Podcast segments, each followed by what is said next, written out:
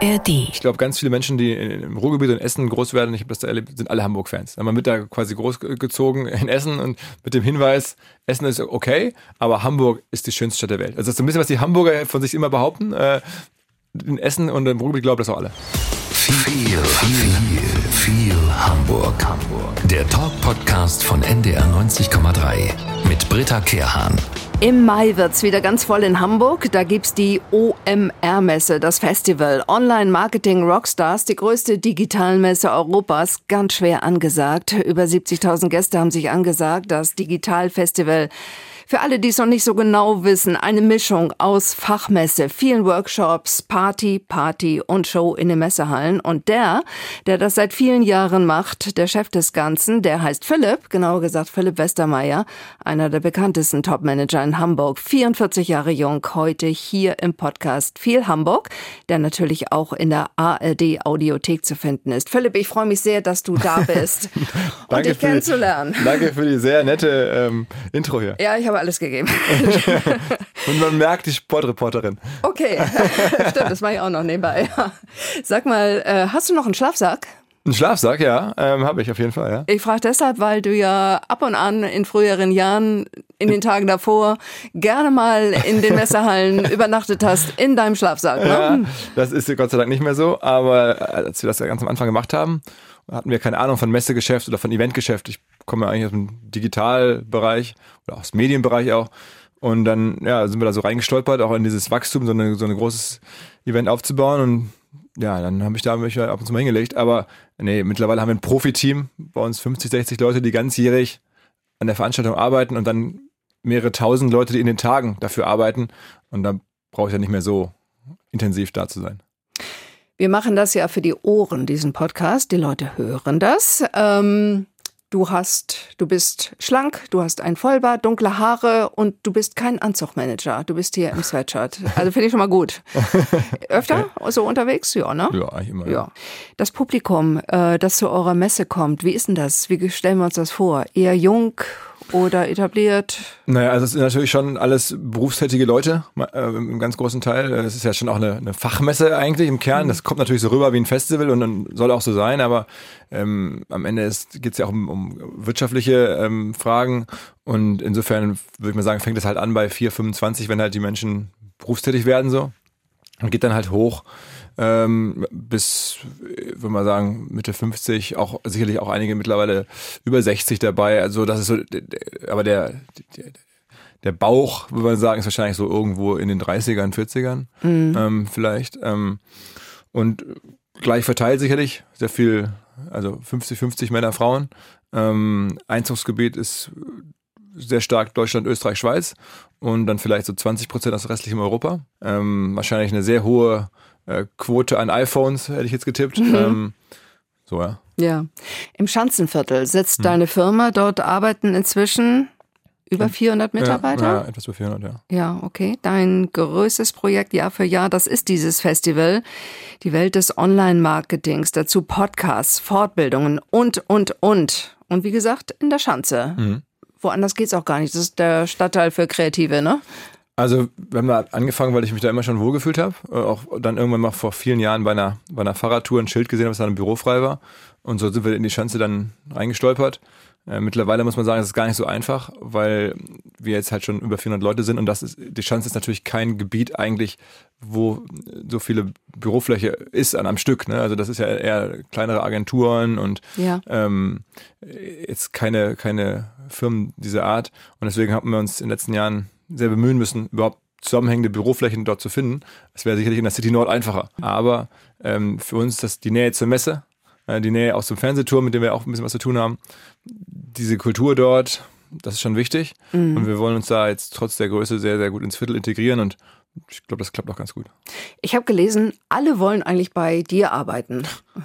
Naja, also. Habt ihr so viele Bewerbungen? Ähm, äh, auf manche Stellen schon, ähm, aber also es ist auch für uns nicht so einfach. Ich höre das auch, äh, mir fehlt da so ein bisschen der Vergleich, äh, was andere Firmen für Resonanz bekommen auf, auf Stellenanzeigen.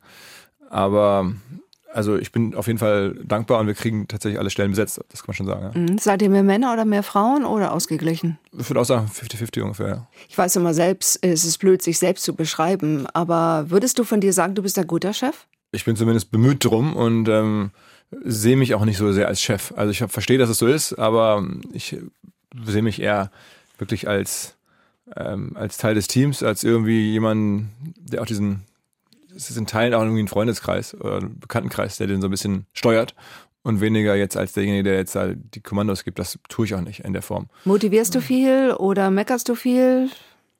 Also meckern tue ich wenig, denke ich, oder, oder nicht, nicht oft. Ähm, motivieren jetzt auch nicht so im Sinne von großem Motivationstalk, aber einfach durch Anerkennung. Das muss ich auch sagen, was macht mir, habe ich jetzt in den letzten Jahren rausgefunden, äh, in diesem Unternehmerleben ist es ja auch eine unbekannte Reise. Man fängt an als Unternehmer mit logischerweise dann irgendwie null und dann äh, entwickelt sich was oder halt auch nicht.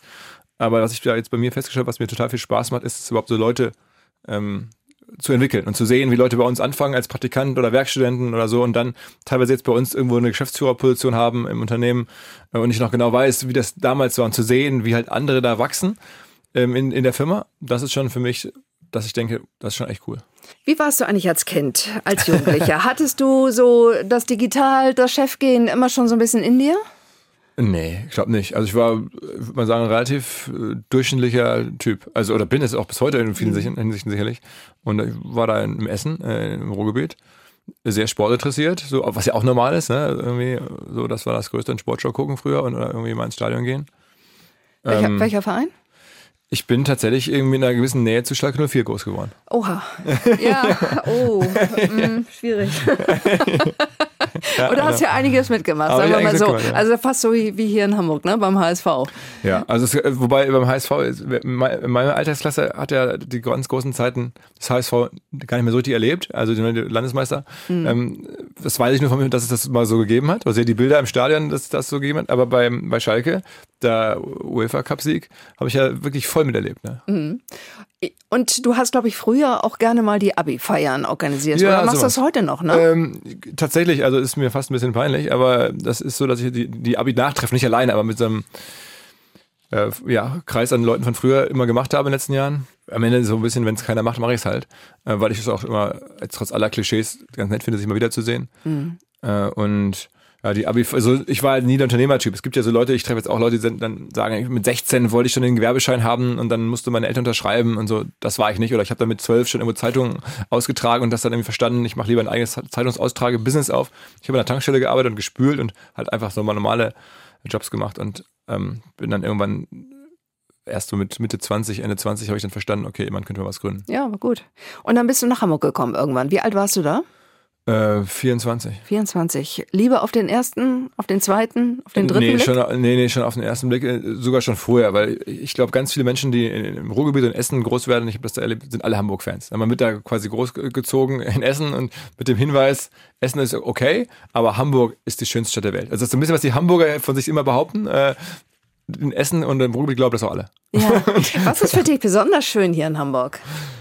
Ach, also ich finde, dass äh, die Stadt sehr zusammenhängend ist, also dass man wirklich mit dem Fahrrad überall hinfahren kann in überschaubarer Zeit. Dass, Bist du Fahrradfahrer? Ja, mhm. aber dass sie auch mittlerweile halt so von den als, als Stadtgesellschaft irgendwie noch zusammenhängt. Ne? Also ich mhm. erlebe das bin auch natürlich beruflich ab und zu in Berlin. Das sind schon sehr andere Bereiche. Also wenn du da jetzt irgendwie mit Union Berlin und der Messe Berlin und irgendwie Zalando zu tun hast, also großen Institutionen irgendwie, die haben miteinander eigentlich nichts gemeinsam. Das ist sehr unterschiedlich. Hier in Hamburg ähm, ist, hängen die Dinge noch zusammen. Also man kennt sich, ich gehe irgendwie zur Mittagspause in die Bullerei bei Tim Melzer, sitzen da am Tisch, die Chefs von Pauli und HSV unterhalten sich. Man, man, man, man kennt sich und äh, auf einmal ist das so, die Stadt ist gar nicht so groß. Und es ist irgendwie eine gemeinsame, bei aller Rivalität sicherlich im Fußball, aber man hat schon das Gefühl, es ist so eine Stadt, sie so ja. zusammenhängt. Es gibt irgendwie einen Flughafen und nicht drei. Oder es, oder es gibt so eine, irgendwie gefühlt noch einen gewissen Zusammenhalt, ne, den die Stadt so hat. Ich weiß nicht, ja. vielleicht aufgrund der. Wir sagen ja auch immer, Hamburg ist ein Dorf, ne? Weil, so ein bisschen ist es ja, so. Und ja. das ist, das ist halt räumlich in Teilen so. Und das ist ähm, aber auch gesellschaftlich, menschlich irgendwie auch, zumindest empfinde ich das jetzt so. Ich bin natürlich da in der, auch in der Position, ich habe da viele Anschlusspunkte aufgrund des, des meines Jobs. Aber ich finde, das ähm, nimmt man schon so wahr, dass sich äh, dass die Dinge hier noch ein bisschen zusammenhängen. Mhm. Wo wohnst du in Hamburg? In Flottbeck. Mit deiner Familie? Ja. Du hast Kinder? Ja. Wie alt sind die? Äh, neun, neun und vier. Drei Kinder. Hm. Oha, habt ihr viel zu tun, ne? Ja, Hast du genug Zeit für die? ich denke schon. Was machst du gern mit denen? Äh, seit neuestem Fußball. ja, wirklich. Ja. Also wir haben jetzt, es ist ja seit, seit jetzt WM und so ein bisschen letztem Jahr, ähm, ja, Fußball gucken im Stadion ist jetzt irgendwie dieses Jahr, diese Saison zum ersten Mal, was wir zwei Mal im Stadion waren. Und das wirklich, ich das jetzt beobachte, wie ich, lange ja war das nicht so, aber jetzt so die Neunjährigen jetzt auf einmal so richtig ähm, in, in Fußball einsteigen und Bilder sammeln, genau wie ich früher. Und dann irgendwie gegen Schularbeiten Klasse. dann noch äh, so, so Sammelpackungen tauschen äh, und, und so und dann jetzt mich fragen, wer ist besser und wir, dann, wenn irgendwie Leute zu Besuch kommen, sagen, wie heißt der Außenverteidiger von Manchester City und so. Ich sag, Ja. Aber die sind nicht Schalke-Fan, sondern wahrscheinlich Fan entweder des HSV oder St. Pauli. Wie korrekt, ist das? korrekt. So ist das, ja. Ja, also Das äh, ist- verteilt. Verteilt, in der Tat. Ja, das hängt auch von den, äh, von den äh, Freundeskreisen ab. Ja. Ja, okay. Der Lieblingsort hier in unserer Stadt für dich. Also es ist Klischees, ne? aber irgendwas so schon rund um den Hafen an der Elbe ist, also ich bin dann jetzt ein bisschen Team Elbe, Ja. äh, würde ich schon sagen. Und da gibt es schon einige super Spots. Und äh, der Lieblingsort deiner Kinder? Wahrscheinlich irgendwie so da- das Rabatz oder das Jump House oder sowas. Ja, so Spielplatz, Indoor-Spielplatz, ja. Über deine Arbeit, über die große Digitalmesse, wie gesagt, reden wir gleich ausführlich. Wir haben jetzt erstmal drei Fragen an dich und zwar Fragen von ganz normalen Menschen in unserer Stadt. Das gehört zu unserem Podcast und äh, hier kommt die Frage Nummer eins. Ja, hallo Philipp, hier ist Roman aus Othmarschen. Ich habe auch eine Frage an dich. Und zwar, würdest du deinen eigenen Kindern auch erlauben, Instagram und solche Sachen zu nutzen? Oder würdest du sagen, das ist noch nichts für die Kleinen? Danke. Ich glaube, dass ähm, ab einem gewissen Alter muss man das erlauben, sonst schließt man die aktiv aus äh, Freundeskreisen und Netzwerken aus. Das kann man, glaube ich, nicht machen. Also so hart das ist, aber ähm, glaube ich, so problematisch es auch ist, was da teilweise passiert. Aber noch schlimmer wäre es für die Kinder, auch für eine normale Entwicklung, wirklich jetzt im Anführungsstrichen normal, äh, dass, dass man irgendwie denen sagt, hör zu, alle anderen dürfen das zwar, aber ihr nicht. Mhm. Und dann hat das ja für die ganz viele soziale Konsequenzen. Deswegen glaube ich, kann man mit Ausschluss ist es schwierig. Wie ist denn das? Äh, Ihr habt wahrscheinlich auch diskutiert, du und deine Frau, wann kriegen die Kinder ein Handy? Ich weiß, als mein Sohn in der Grundschulklasse war, war es ein riesiges Thema dort. Also äh, da gerieten die Kinder und die Eltern auch richtig in Zugzwang nach dem Motto, jetzt muss aber ein Handy her. Ähm, ich habe es immer versucht rauszuzögern, Absolut. aber irgendwann, ähm, ja, aber deine sind neun, sagst du es Ja, so, ja, noch kein ne? Handy. Die haben noch kein Handy. Nee, nee, nee. Also d- tendenziell ist, was ich jetzt so höre, der, dann wenn es dann auf die weiterführende Schule geht vielleicht. Ja. Aber aktuell nicht. Wie bist du denn so mit deinem Handy? Also wenn du essen gehst, ob mit Also- deiner Frau oder sonst jemand, ähm, packst du das Handy weg oder ist das immer auf dem Tisch? Also ich bin mir schon des Konsums sehr bewusst und dennoch beobachte ich auch an mir diese suchtartigen Effekte, dass man mal guckt, okay, ist wieder was gekommen oder hat der jetzt geantwortet oder die ähm, oder dass man halt wissen will, was Neues passiert. Aber zumindest ist es halt so ein bisschen so, ich mache es bewusst. Also ich, ich realisiere das und dann ab und zu nehme ich mir auch mal vor, jetzt bei einem Abendessen oder auch tatsächlich am Wochenende mal so, jetzt mache ich jetzt mal drei Stunden oder vier Stunden kein Handy. So. Aber Das ist gar nicht so einfach, weil dann willst du irgendwo ein Auto reservieren oder irgendwie dich mit einem Freund zum Joggen treffen und dann musst du ja irgendwie per Klar. WhatsApp oder App oder irgendwie was machen. Aber ja, es ist ein bewusstes Ringen. Wir haben noch eine Frage an dich. Hallo, Herr Westermeier. Ich bin Barbara aus Hamburg-Eppendorf. Gibt es dieses Jahr auch wieder so endlos lange Schlangen beim Einlass oder ist das jetzt besser organisiert? Das ist hoffentlich besser organisiert. Also, War so schlimm?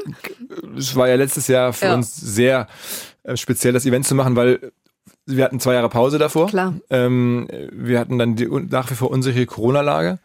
Ähm, und wir hatten dann auch so eine gewisse Explosion von Leuten, die dann wieder was machen wollten, als es dann ging. Und da waren wir quasi das, das erste Event, das anstand, glücklicherweise. Und das hat es uns in der Planung und in der Vorbereitung sehr schwer gemacht. Ähm, ich traue mich zu sagen, das wird dieses Jahr auf jeden Fall besser. Und bleibt Frage Nummer drei an dich. Grüß dich, Philipp. Ich bin Julian aus der Schanze. Gibt es bei dir in der Firma viel Homeoffice oder bist du eher dagegen? Ja, super Frage, auch ein Thema, das mich immer wieder beschäftigt. Ähm, es gibt Homeoffice, wenn man das möchte. Ich bin allerdings auch großer Fan von Präsenzarbeiten, nicht im Sinne von fünf Tage die Woche, äh, zwangsweise von morgens bis abends, aber versuchen alles, damit die Leute möglichst auch viel im Büro sind. Ohne Mhm. jetzt Zwang, aber mit verschiedenen Arten von Attraktivität. Ähm, ich glaube, dass gerade in unserem Geschäft Inhalte, Medien, Kreativität, dass es einfach ein riesen Mehrwert ist, wenn man am Kühlschrank, am Kopierer, ich weiß nicht, irgendwie zusammen steht. Wenn man redet, sich Ja, austauscht, und, äh, ich auch. Das Mhm. ist im äh, Homeoffice nicht so herzustellen und es gibt natürlich auch Jobs heutzutage, Softwareentwickler, wenn man sagt, da machen wir jetzt Präsenzpflicht, dann bekommt man die gar nicht, weil die leben in Polen oder in, in, in, irgendwo im Ausland zum Teil. Mhm. Ähm, das geht so nicht. Aber bei vielen inhaltlichen Jobs ist, glaube ich, äh, schon Präsenz ein, ein großer Mehrwert. Reden wir jetzt über deine Messe, über das OMR Festival, die große, die riesige Digitalmesse. Ähm, du hast es gegründet, wann genau? Das ist schon. 2000, also es fing ja an als Hobby, ne? Ähm, Ja. Und ich habe da so hobbymäßig Seminare gegeben ab 2009. Das erste Mal eine Konferenz gemacht 2011. Beschreib mal bitte für alle, für die das ein Fremdwort ist, die Mhm. noch nie da waren, in Kurzform, vielleicht kriegst du das hin. Äh, was genau kann man da erleben? Also es gibt drei Sachen. Es ist eine, halt wirklich eine Messe, wo geschäftliche Kontakte geknüpft werden. Das ist das Erste. Das Zweite, es ist ein Weiterbildungsevent, wo man halt sehr viel wirklich in der Tiefe lernen kann. Wir nennen das Masterclasses, 60, 90 Minuten, sich bestimmte äh, Themen rund um Digitalfragen äh, zu Gemüte zu führen. Und das Dritte ist irgendwie Inspiration. Ganz große Bühnen, 5.000, 6.000 Leute vor der jeweiligen Bühne und dann halt internationale Experten, Stars, auch Celebrities in bestimmten Bereichen. Also diese drei Komponenten werden da vermischt. Äh, Messe, Weiterbildung, Inspiration. Ähm, und dann gibt es abends halt Konzerte und Musik, äh, zum Teil auch mal mittags. Und dann gibt es ein bisschen Food und, Mhm. und, und, also jetzt auf eine lockere Art dargereicht. Und das Ganze auf dem Messegelände, in allen Hallen, auf dem ganzen Gelände. Und zum Teil auch in der Stadt, weil natürlich auch noch viele sich drumherum irgendwelche Abendessen organisieren oder irgendwelchen Hotels finden, irgendwelche Events statt und so, von Leuten, die dann eh da sind. Wie teuer ist das, da mit dabei zu sein? Was Ähm, kostet die Karte? Also die, wenn man die Karte normal kauft, kostet sie 400 Euro. Ähm, aber Klingt viel. Äh, ja, also absolut. Ähm, wie gesagt, das ist ein Fachevent, das zahlen halt ganz häufig nicht die Endkunden, sondern halt Firmen für ihre Mitarbeiterinnen und Mitarbeiter. Und ein Großteil der Tickets wird verteilt von unseren Ausstellern. Also wenn man jetzt dahin möchte, dann guckt man häufig, naja, mit wem habe ich Interesse zu arbeiten und dann meldet man sich bei einem unserer Aussteller und lässt sich einladen und dann ist man da quasi umsonst. Ähm, es gibt jetzt auch dieses Jahr ähm, ein Ticket für Anwohner oder für Hamburger, dass wir, dass man nur den zweiten Tag in Teilen erleben kann, das wird dann irgendwie 50 Euro kosten, weil dann halt auch schon viele wieder abreisen, das ist immer beim Messen, dass wir dann sozusagen ein paar Hamburger nachholen. Und man muss sagen, es klingt viel. Es ist, es gibt ein vergleichbares Event in Lissabon. Also in Europa gibt es eins von der Größe in, in Lissabon, wie gesagt, das ist deutlich teurer. Es gibt in den USA vergleichbare Events die sind immer teurer. Also wir sind, das klingt jetzt ein bisschen komisch, aber ähm, für das Produkt sind wir jetzt nicht so teuer und vor allen Dingen auch für die Art und Weise, wie die Tickets ja am Ende verkauft werden. Das ist jetzt nicht jemand, der das jetzt von seinem Nettogehalt als Student absparen muss und denkt, okay, Ja. fahre ich jetzt in Urlaub oder gehe ich zu OMR. Das ist häufig nicht die Frage. Immer mehr Bereiche docken auch an bei euch. Ähm, Finanzwirtschaft, Sport auch, äh, Kultur, also um nur ein paar Politik, also um, um ein paar Beispiele zu nennen. Du hast von Stars gesprochen, äh, die da auch dabei sind. Wer kommt denn in diesem Jahr? Äh, Zum Beispiel ähm, als äh, Sportexpertin wirst du sie kennen, Serena Williams, die Tennisspielerin oder die beste Tennisspielerin aller Zeiten. Das ist nicht schlecht. Ja, ja, äh, genau. Ähm, dann, Wa- Was erzählt ihr da? Was macht ihr da? Also wie, wie ist ihr Draht? Ähm, da- das Coole ist ja generell, dass man sagen muss, so Digitalwirtschaft oder Digitalbusiness ist halt eine sehr große Klammer. Da passt sehr vieles drunter. Du hast ja gerade schon gesagt, von Kultur bis Politik, Sport. Die haben ja alle Anknüpfungspunkte mit, mit Digitalwirtschaft im weitesten Sinne. Und das nutzen wir natürlich und sagen, das ist auch, macht es ja auch spannend. Also Serena Williams zum Beispiel investiert in Startups im digitalen Bereich. Die ist auf eine Art ja auch Influencerin, die beeinflusst die, die, die, die Modebranche. Ähm, die ist irgendwo auch eine, auf einer Mission, hat irgendwie was zu erzählen über das Tennis hinaus, also gesellschaftliche ähm, Themen. Und damit dann natürlich ist sie, sind ganz viele so digital-wirtschaftliche Anknüpfungspunkte verbunden. Und darum geht es uns. Es ist nicht ein, Fachgespräch über Tennis und die Zukunft von Tennis oder so, sondern halt wirklich von, wie entwickelt man sich heute als reichweitenstarke, in dem Fall auch wirtschaftlich starke Person, worauf ist zu achten, was findet sich spannend und so. Serena Williams kommt. Ähm, noch jemand?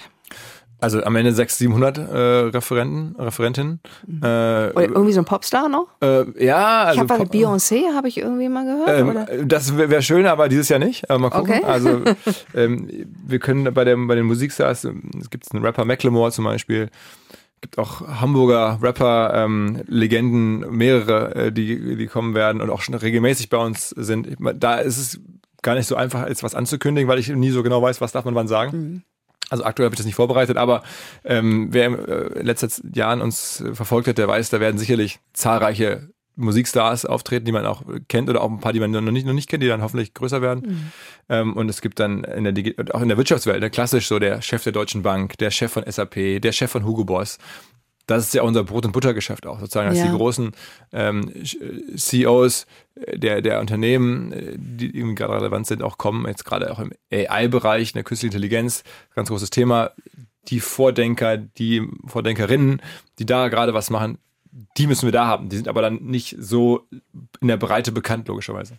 Am 9. Mai geht's los. 9. Mai, äh, also inoffiziell am 8., da gibt es schon die ersten Events, so Pre-Events und am 9. Mhm. und am 10. dann, ja. Ja, die Hotels sind voll, wenn 70.000 Leute kommen. Ist ein Riesenproblem, ja? ihr braucht, ihr braucht eigentlich Unterkünfte, ne? Absolut, absolut. Also das mit den Hotels ist ein Riesenproblem, weil wir sehen, dass die Preise anziehen, dass unsere Besucher auf einmal eine negative Erfahrung machen, weil trotz unserer vergleichsweise fairen Preise dann auf einmal das Ganze äh, doch teuer wird, denn dann kosten Hotelzimmer auf einmal 300, 400 Euro die Nacht und zwar nicht in Hamburg, sondern in, in Lübeck oder Lüneburg.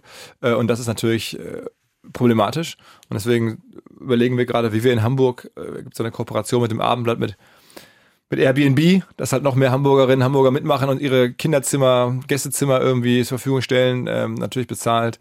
Ähm, wir überlegen, ob wir das Heiligen Geistfeld in Zukunft erschließen können, um da Leute unterzubringen. Es gibt auch die verrückte Idee, dadurch, dass wir in der Nähe des Hafengeburtstages sind, zeitlich, und da ja ganz viele Kreuzfahrtschiffe da sind, Ja. ob man die nicht in Zukunft auch mal nutzen kann dafür. Facebook, Google, soziale Netzwerke, das sind eure Begleiter, Hm. Influencer, Models, die helfen natürlich ganz gut dabei. Ähm, sag mal, wer sind eigentlich aus deiner Sicht Hamburgs Digitalstars?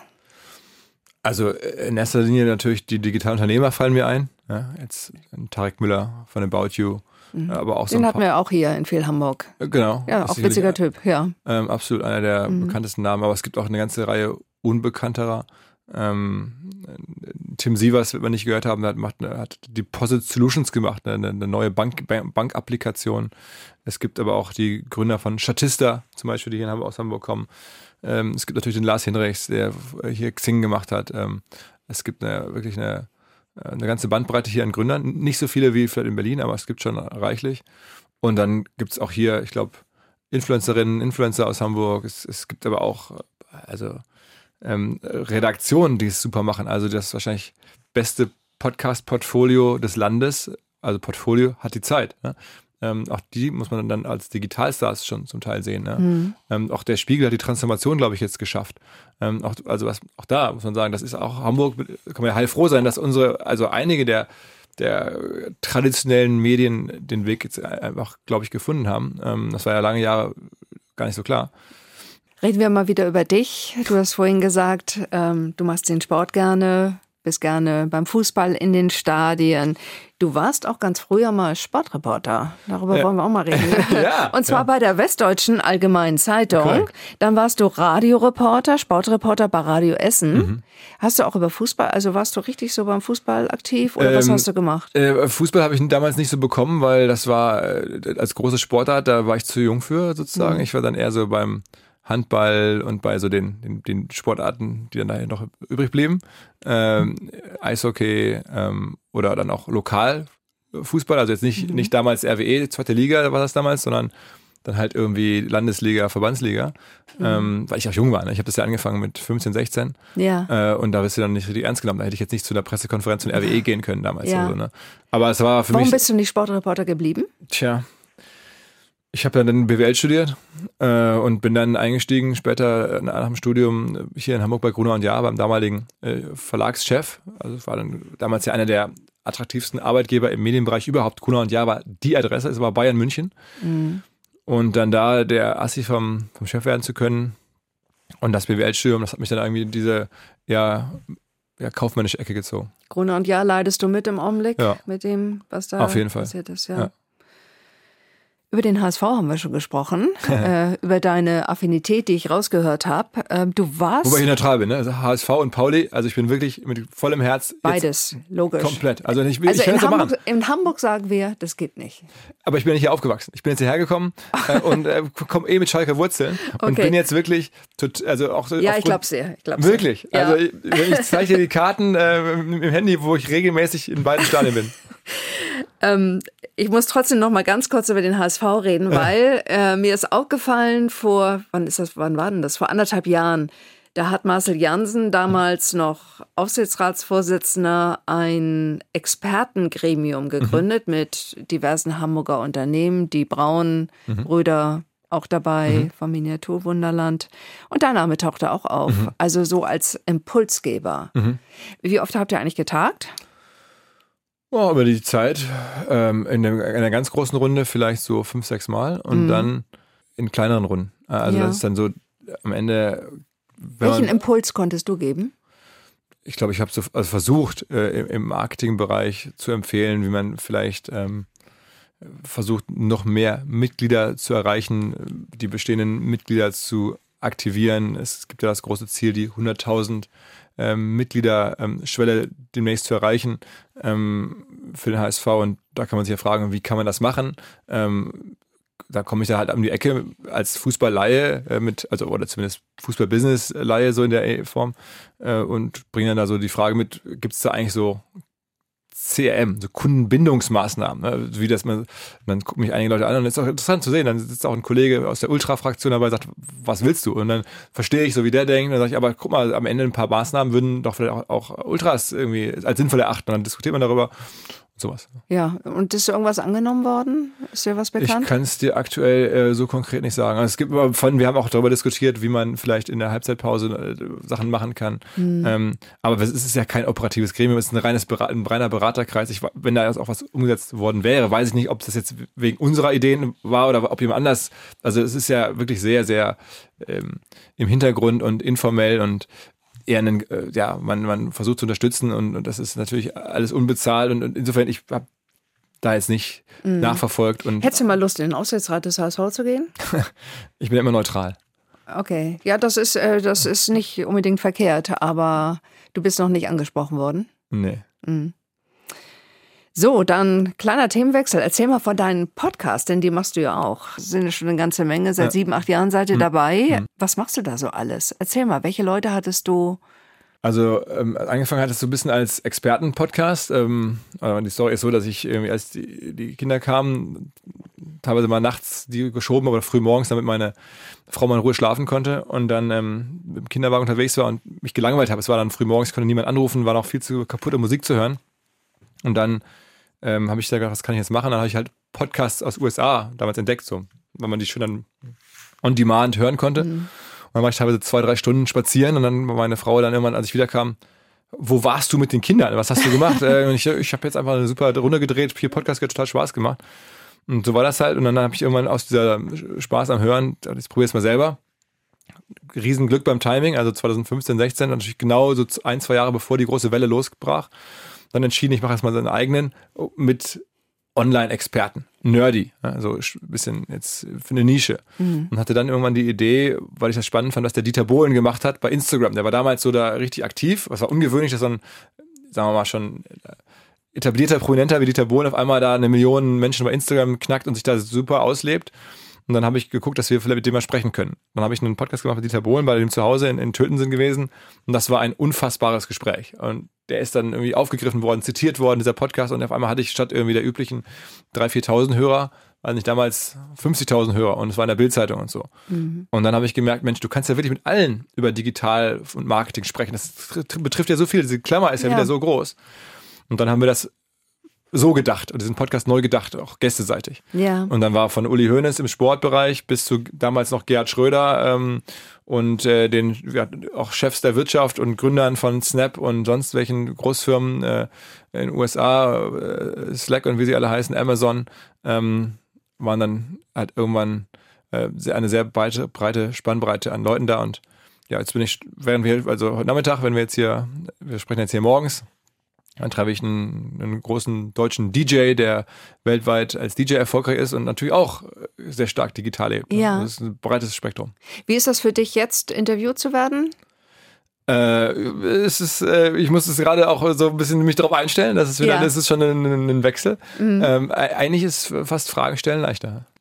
Wie hat sich die Arbeitswelt für dich verändert, wenn du das mal so siehst auf die letzten ja, zehn Jahre? Ja, ich meine, ich habe ja bei Gruner, wie gerade erzählt, angefangen. Da bin ich zu meinem ersten Arbeitstag als Assi da vom Chef, ne, so, das ist ja so Protokolle schreiben, PowerPoint-Charts machen. Bin ich hingegangen, vorher noch, weiß ich noch genau, bei H&M mir einen Anzug geholt und zwei, drei Krawatten und so und bin da mit Krawatte und rasiert Ja. ähm, morgens dann da irgendwie äh, zum Baumwall. Ähm, so und diese, wir haben uns dann auch jahrelang natürlich gesiezt. ne? Also ich, meinen damaligen Chef zu duzen, das ist dann Ja- Jahre nachdem ich bei Gunnar aufgehört habe, ist das passiert, durch Zufall. Ne? Ähm, also das war eine andere Welt, äh, so von der kulturell.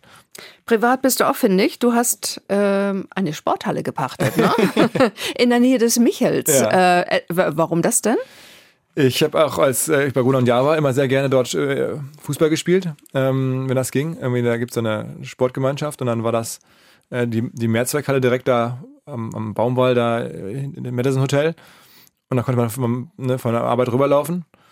Und irgendwann gab es gab's dann die Ansage, diese Halle, ähm, die haben wir jetzt nicht mehr, wir können jetzt hier keinen Sport mehr machen. Da war ich total enttäuscht und dann habe ich da ein bisschen nachgefragt, warum denn nicht? Und dann habe ich mich bei der Sportgemeinschaft erkundigt, wer denn der Eigentümer der Halle ist und dann da angerufen. Und dann haben die mir gesagt, ja, ja, aber aktuell haben wir keinen Pächter. Gunnar Jahr hat jetzt die, die Pacht abgegeben. Und dann habe ich da dreimal angerufen und dann hat die Dame da von, von dem Immobilienfonds, den die Halle gehört, gesagt, also äh, wenn Sie jetzt hier auf einen Pächter warten, bei dem Sie in Hallenzeiten mieten können, dann werden Sie doch einfach Pächter.